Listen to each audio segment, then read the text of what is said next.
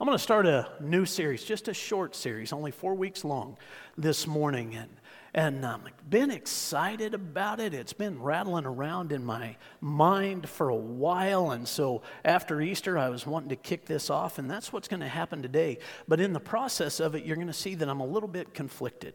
So just hang with me as you see some of that conflict. I'm going to ask you to hold on to your Bible this morning. We're going to open it together, but it's not going to be until the end of the message.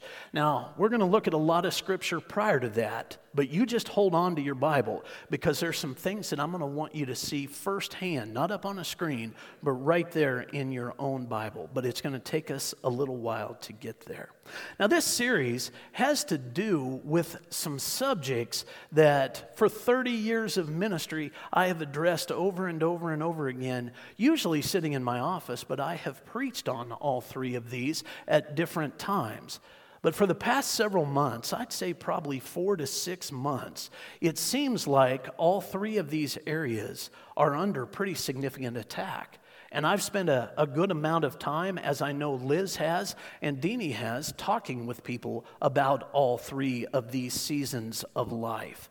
And so I just wanted to show what the Word of God has to say about each one of them, particularly when they come under attack, when there is conflict attached to them. Now, the three seasons that I'm talking about are marriage, parenting, and aging, growing older. I've had a lot of conversations lately about all three of these seasons. And so that's where this was coming from. My initial goal was just to be encouraging, to use the Word of God to encourage people in whatever season you happen to be in. And that was really focused on those three. But if you're in a different season, I wanted to use the Word of God just to encourage you as you face the challenges of wherever you happen to be in life. And so I, I sat down right before Easter and I, I started putting the messages together. And, and this is where it began. I was putting a list of scripture together that I have titled In Every Season of Life. Now, here are five of the passages. There are more, but here are five of the passages that I pulled out of my Bible just to show you what God's Word has to say about every season of life. Here it is. Trust in God. We need to trust in God no matter where we're at. Proverbs chapter 3 verse 5 says, "Trust in the Lord with all your heart and do not lean on your own understanding." Trust in God. Number 2. Pray about everything. Doesn't matter what season you're in. Pray about everything. That is just good medicine. Philippians chapter 4 verse 6 says, "Do not be anxious about anything, but in everything by prayer and supplication with thanksgiving let your request be made known to God." Number 3. Ask God for wisdom and discernment. That is something in our prayer life that many of us overlook, yet it is taught in Scripture. No matter what season you are facing, you ask God for wisdom. James chapter 1 verse 5 says if any of you lacks wisdom let him ask God who gives generously to all without reproach and it will be given to him. Number 4. Open your Bibles now, that's not a surprise to those of you that know me. I believe the Bible speaks to nearly everything we will ever deal with in life. So open your Bibles and go looking for answers. 2 Timothy chapter 3 verse 16 says all scripture is breathed out by God and profitable for teaching, for reproof, for correction, and for training in righteousness. And then number 5. Seek godly counsel. Proverbs 11 verse 14 says where there is no guidance, a people falls but in abundance of counselors, there is safety. Now, that one resonated with me particularly because people were coming to seek counsel. And they were doing that not only with me, but with other people. And there is good wisdom in that. So I started with those five passages of Scripture, understanding that they apply to wherever we happen to be in life. And there's great encouragement in those five passages. But once I finished putting that together, my preparation took a, a weird turn. It just took a weird turn.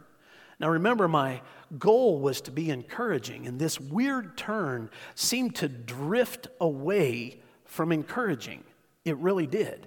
And I wasn't sure what to make of it. That's where that conflict came in in sermon preparation. So I pushed pause physically. I just was like, I, I got to stop So I pushed pause and did something that I do from time to time. I knew what my goal was, and I thought I had lost my way, so I just went back to the dictionary to find out if that was true. Have I lost my way? So I looked up the word encouragement, and what I discovered is that I had not lost my way, but rather I had found it, even within the conflict. Let me show you what I'm talking about. There are two definitions to the word encouragement. Maybe you didn't know that. Here's the first one the action of giving someone support, confidence, or hope. Most often, when we think of encouragement, that's what we think of giving someone support, confidence, or hope. And we do that through our words. We do that through listening. We do that often through simple presence, just being with somebody so that we can support what they're doing, maybe bolster their confidence, and oftentimes even show them that there is hope in whatever situation it is that they're facing. And oftentimes, this definition of encouragement isn't given to us to lead people through a particularly difficult season. We will utilize this just to strengthen people when they're standing on solid ground, just to help them out. But there is a second definition of encouragement. This is from the Oxford American Dictionary. Both of these definitions are contained there. Look at the second one persuasion to do or to continue something. Persuasion to do or to continue something. When I put those two definitions together, I realized that even though I wasn't thinking in this particular light as I was preparing, the words that were coming out, the things that were being written, didn't seem like where I wanted to go initially. They were where I needed to go. And both of these definitions work together. They work together. Sometimes when we are encouraging people, we're building them up. Sometimes when we're encouraging people, it's our words that are going to drive things forward. But there are times in the realm of encouragement where we have to persuade people to do things, whether that is to stay the course or to change directions. Oftentimes, these two definitions can work symbiotically, they will work together, but sometimes we have to separate them out and choose which one we're going to utilize. This morning, I'm going to separate them out a little bit. And I had it illustrated perfectly for me in a conversation I was having on Friday. I was talking with a man on the telephone. He was telling me about a conversation that he had had with his wife. She was facing a physical challenge, something that was going to push her beyond some limits. And she asked him what she was going to have to do to reach her goals. And he said to her, and this is perfect, he said, Which husband do you need right now? Which husband do you need right now? And she said, I need the honest one. Now, fellas, you know exactly what I'm talking about here. When he said, Which husband do you need right now? She said, I need one with solutions. Sometimes when your wife puts a challenge in front of you, that is not the husband she needs. Shake your head yes if you know what I'm talking about. Not looking for solutions. She was looking for solutions. And she said, I need the honest one. And he said, then you're going to have to push a lot harder than you've been willing to push if you're going to achieve your goals. He was still encouraging her, he was persuading her to do something different than she had been doing before. That was great encouragement that came through honesty. So that's some of my conflict, but the definitions of encouragement helped me understand that I had not lost my way, I had found it and I'll show you what I mean. This quote pops up on my social media feeds on a fairly regular basis. I don't know why. Maybe it's because God needs me to see it. Maybe it's just because it's powerful, but it circulates around quite a bit. And I have seen it in the last month probably 15 times. I like it, it challenges me. I know it does other people as well, and maybe it'll challenge you. Here it is Marriage is hard. Divorce is hard. Choose your hard. Obesity is hard. Being fit is hard. Choose your hard. Being in debt is hard. Being financially disciplined is hard. Choose your hard. Communication is hard. Not communicating is hard. Choose your hard. Life will never be easy, it will always be hard, but we can choose our hard. Pick wisely. I don't know who actually said that, but there is some great wisdom in it. Now, again, I was telling you that I was conflicted as I was putting together that list of five passages and some others that I showed you just a few minutes ago. Well, laid over the top of that was this quote. And that's where a lot of my struggle was coming from.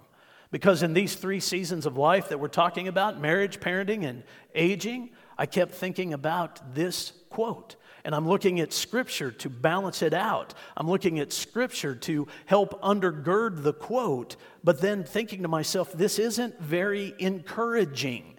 And my goal was to be encouraging. Let's go back and look at those definitions of encouragement, and you'll see the conflict once again. Number one, the action of giving someone support, confidence, or hope. Doesn't seem like that quote really accomplishes that. But when you take definition number two and place it alongside the quote, you see how it's encouraging. Persuasion to do or to continue something.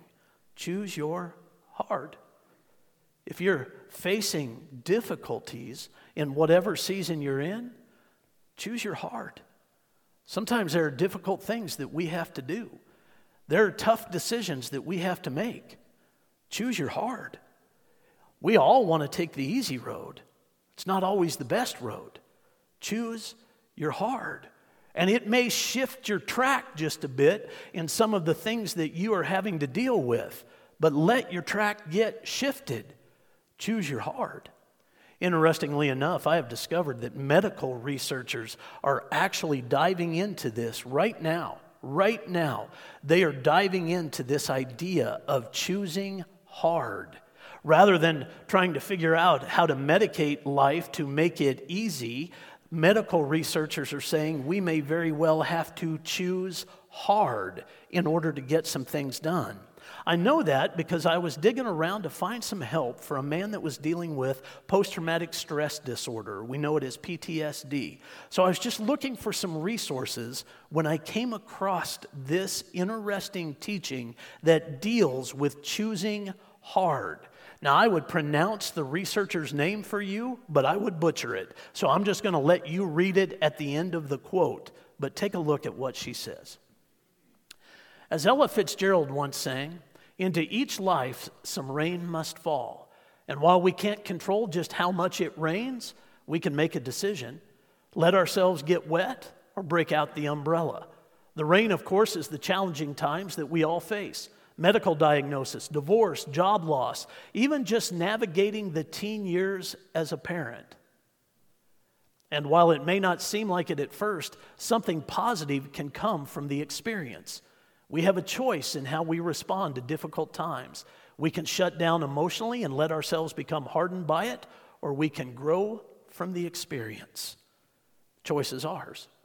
But sometimes, sometimes we have to choose our hard. Which one do we want? Now, it's human nature and particularly American nature to say, I don't want the hard choice. I want the easy choice. In marriage, I want it to be easy. In parenting, I want it to be easy. In aging, I want everything to come easy. I just want the easy paths. And we'll do often whatever it takes to get on the easy path. But my friends, the easy path is not always the good path. And dare I say, the easy path is not always the godly path.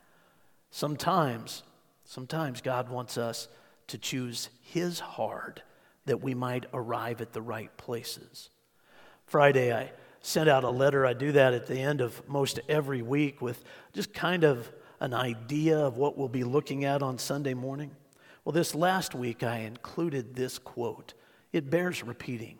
Here it is. Here's the thing life can be easy. People choose to do what's easy every single day. In fact, I'd argue that people choose to do what's easy in life more than they choose to do what's hard. After all, it's in our nature. We're wired to follow the path of least resistance. But choosing to do what's easy now doesn't last. In fact, in almost every case, it only makes life harder later. So, while life can be easier from choosing the easier options, the truth is it's only a temporary easier. Experiencing the hard in life is not a matter of if, but a matter of when. And take heed hard now and hard later are not created equal. And again, I don't know who the author is of that, or I'd share that with you. But I want you to listen to that last sentence again. And take heed hard now and hard later are not created equal. They are not. And most often, when we choose the easiest path, it will lead to hard consequences. So we have to choose hard early if we want to experience the easy later. Reverse the two, and challenges will always wait for us. That's true in marriage, it's true in parenting, it's true in aging, it's true in nearly every season of life. And that's what I want us to look at over the course of the next three weeks as we take those three seasons marriage, parenting, and aging. We're going to look at what it means to choose hard in each one of them. But I want you to rest assured that Scripture speaks to choosing hard. It really does. So, this morning, I, I want to show you some more Scripture that deals with this, that is encouraging by nature. It gives us strength, confidence, support, and hope. And these scriptures will persuade us to do even the most difficult of things. I'll walk you through them real quick. Take a look. Here's number one Isaiah 41, verse 10. Fear not, for I am with you. Be not dismayed, for I am your God. I will strengthen you. I will help you. I will uphold you with my righteous right hand. That is a promise from God. Isn't that encouraging to know that God says something so emphatically? That's a promise from God. Here's number two Romans chapter 15, verse 13. May the God of hope fill you with all joy and peace in believing, so that by the power of the Holy Spirit you may abound in hope. Man, that's this encouragement for you to tap into the Holy Spirit as much as you possibly can because when the Holy Spirit is in you, you're going to accomplish things that you could never accomplish without Him. So tap into the power of the Holy Spirit. Here's number three Hebrews chapter 10, verse 23. Let us hold fast the confession of our hope without wavering, for he who promised is faithful. Now, I love this one because the writer of Hebrews is going to kind of flip the nickel back on us and say, once you know what the hard is, stay with it. Once you know what the hard is, you confess it over and over and over again and you hold fast to it. Don't let anything move you. You hold fast to it. Take a look at this one. 2 Timothy chapter 1 verse 7. For God gave us a spirit not of fear but of power and love and self control. Again, this is a promise from God. We don't have to shrink back. We don't have to run from difficulties or from challenges, even in seasons like marriage, parenting, and aging. God gave you a spirit of power. Move forward in it. Move forward in it. Be bold in it because God goes with you and His Spirit walks with you every step of the way. Great promises in Scripture. But here's the last one that I want to share with you today. It's found in Isaiah chapter 43. Why don't you open your Bible so you can see it with me? Isaiah 43, verse 1. We're going to kind of hang on this passage as we go through this series. So you might want to highlight it, underline it, put a little star by it. Maybe move the marker in your Bible so that it's right there in Isaiah chapter 43 and you can come back to it often. If you memorize Scripture, and everybody should memorize Scripture, this is a good one to memorize. Verse 1. But now, thus says the Lord. Now let's stop here for just a second, do some Bible study. Who's saying this? Okay, three of you got that. Who's saying this? All right, now we're up to six. Let's try over here because you guys seem to be lagging behind a little bit. Who says this? The Lord. All right, now say it boldly. The Lord. There we go. But now, thus says the Lord, He who created you, O Jacob, He who formed you, O Israel. Fear not, for I have redeemed you. I have called you by name. You are mine. When you pass through the waters, I'll be with you. and through the rivers, they shall not overwhelm you. When you walk through fire, you shall not be burned, and the flame shall not consume you. For I am the Lord your God, the Holy One of Israel, your Savior. Now that's a promise from who? The Lord. You see three different illustrations of God saying, I will be with you no matter what challenge you face. I will be with you no matter what difficulty you are confronted with. I will be with you. You can trust that. Initially, when I was reading that passage and working on today's message, I wanted us to go back to the Old Testament, the book of Daniel, and I was going to show you Shadrach, Meshach, and Abednego and the way that God honors this promise. And I'd thought about even going to Daniel in the lion's den and saying, Look at how God honors this promise. But then, in the midst of all of my conflict, trying to find the right encouragement, I thought those are not the passages I want us to go to. Because remember, we're talking about marriage, parenting, and aging. And so I wanted to find somebody in Scripture that illustrates beautifully this promise found in the book of Isaiah. And I found myself turning to the New Testament, to a familiar man that we all know. His name is Joseph. I would tell you that he took this passage from the book of Isaiah and he applied it in a very real way in marriage, parenting, and I even believe in aging. Listen to what he does with it. This is Matthew chapter 1. Why don't you turn there with me as well? Go from Isaiah 43 to Matthew 1.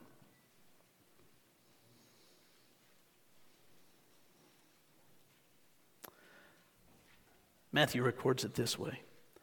Now, the birth of Jesus Christ took place in this way. When his mother Mary had been betrothed to Joseph, before they came together, she was found to be with child from the Holy Spirit. And her husband Joseph, being a just man and unwilling to put her to shame, resolved to divorce her quietly. Now, here's a challenge in marriage most scholars would tell you Joseph and Mary were not yet married. They were engaged, they were betrothed, and so, difference in cultures, they were considered married, but the marriage ceremony had not taken place yet. So Joseph said, Huh, okay, that's what's happened? Well, I'm done. I'm out of here. And then God meets him in the water and in the fire. But as he considered these things, verse 20, Behold, an angel of the Lord appeared to him in a dream, saying, Joseph, son of David, do not fear to take Mary as your wife, for that which is conceived in her is from the Holy Spirit. She will bear a son, and you shall call his name Jesus, for he will save his people from their sins. All this took place to fulfill what the Lord had spoken by the prophet. Behold, the virgin shall conceive and bear a son, and they shall call his name Emmanuel, which means God with us. When Joseph woke from sleep, he did as the angel of the Lord commanded him. He took his wife. He knew her not until she had given birth to a son, and he called his name Jesus. So he applied Isaiah 43 to marriage right out of the chutes. All right, Lord, you can go with me, then we'll do it together. All right, God. And so the Lord walked through that fire with him, and he wasn't consumed by it. And then he applied it to parenting some of the most difficult parenting anyone could imagine, and at the same time, the easiest parenting. He was raising the Son of God. But Joseph did that with God's promise in mind.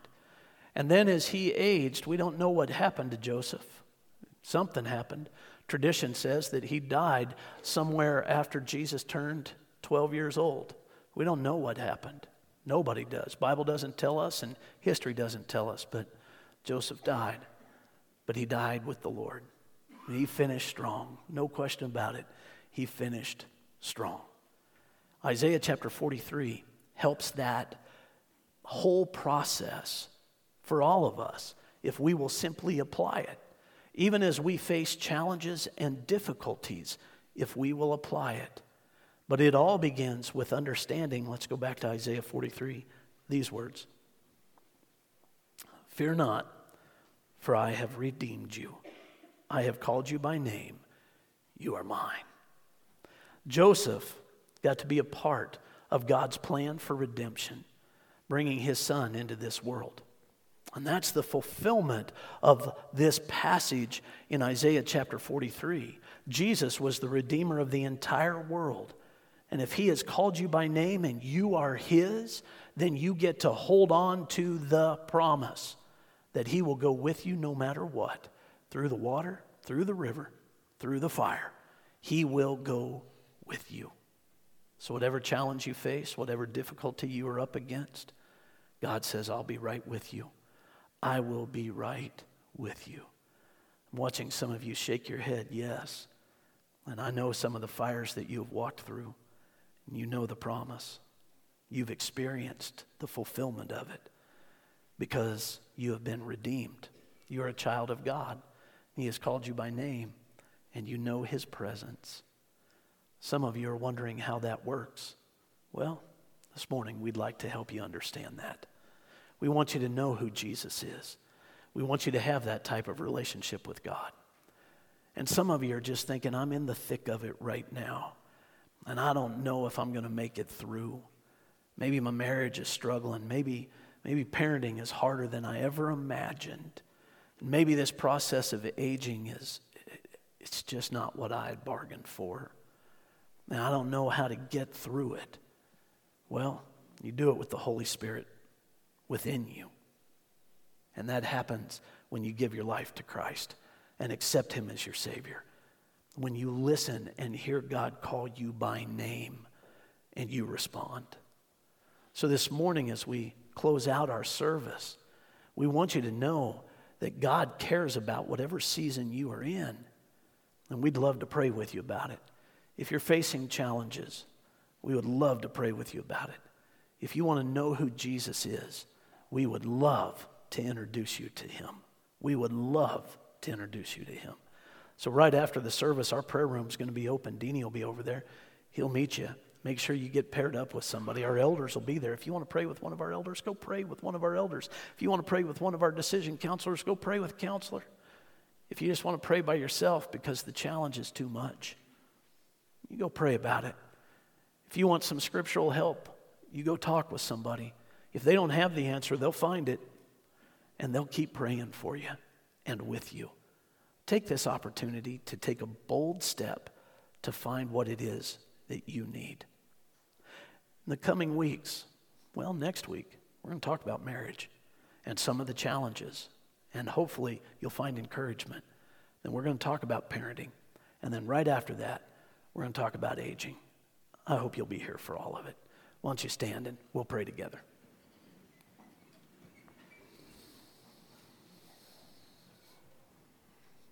Father in heaven, choosing hard is it's hard.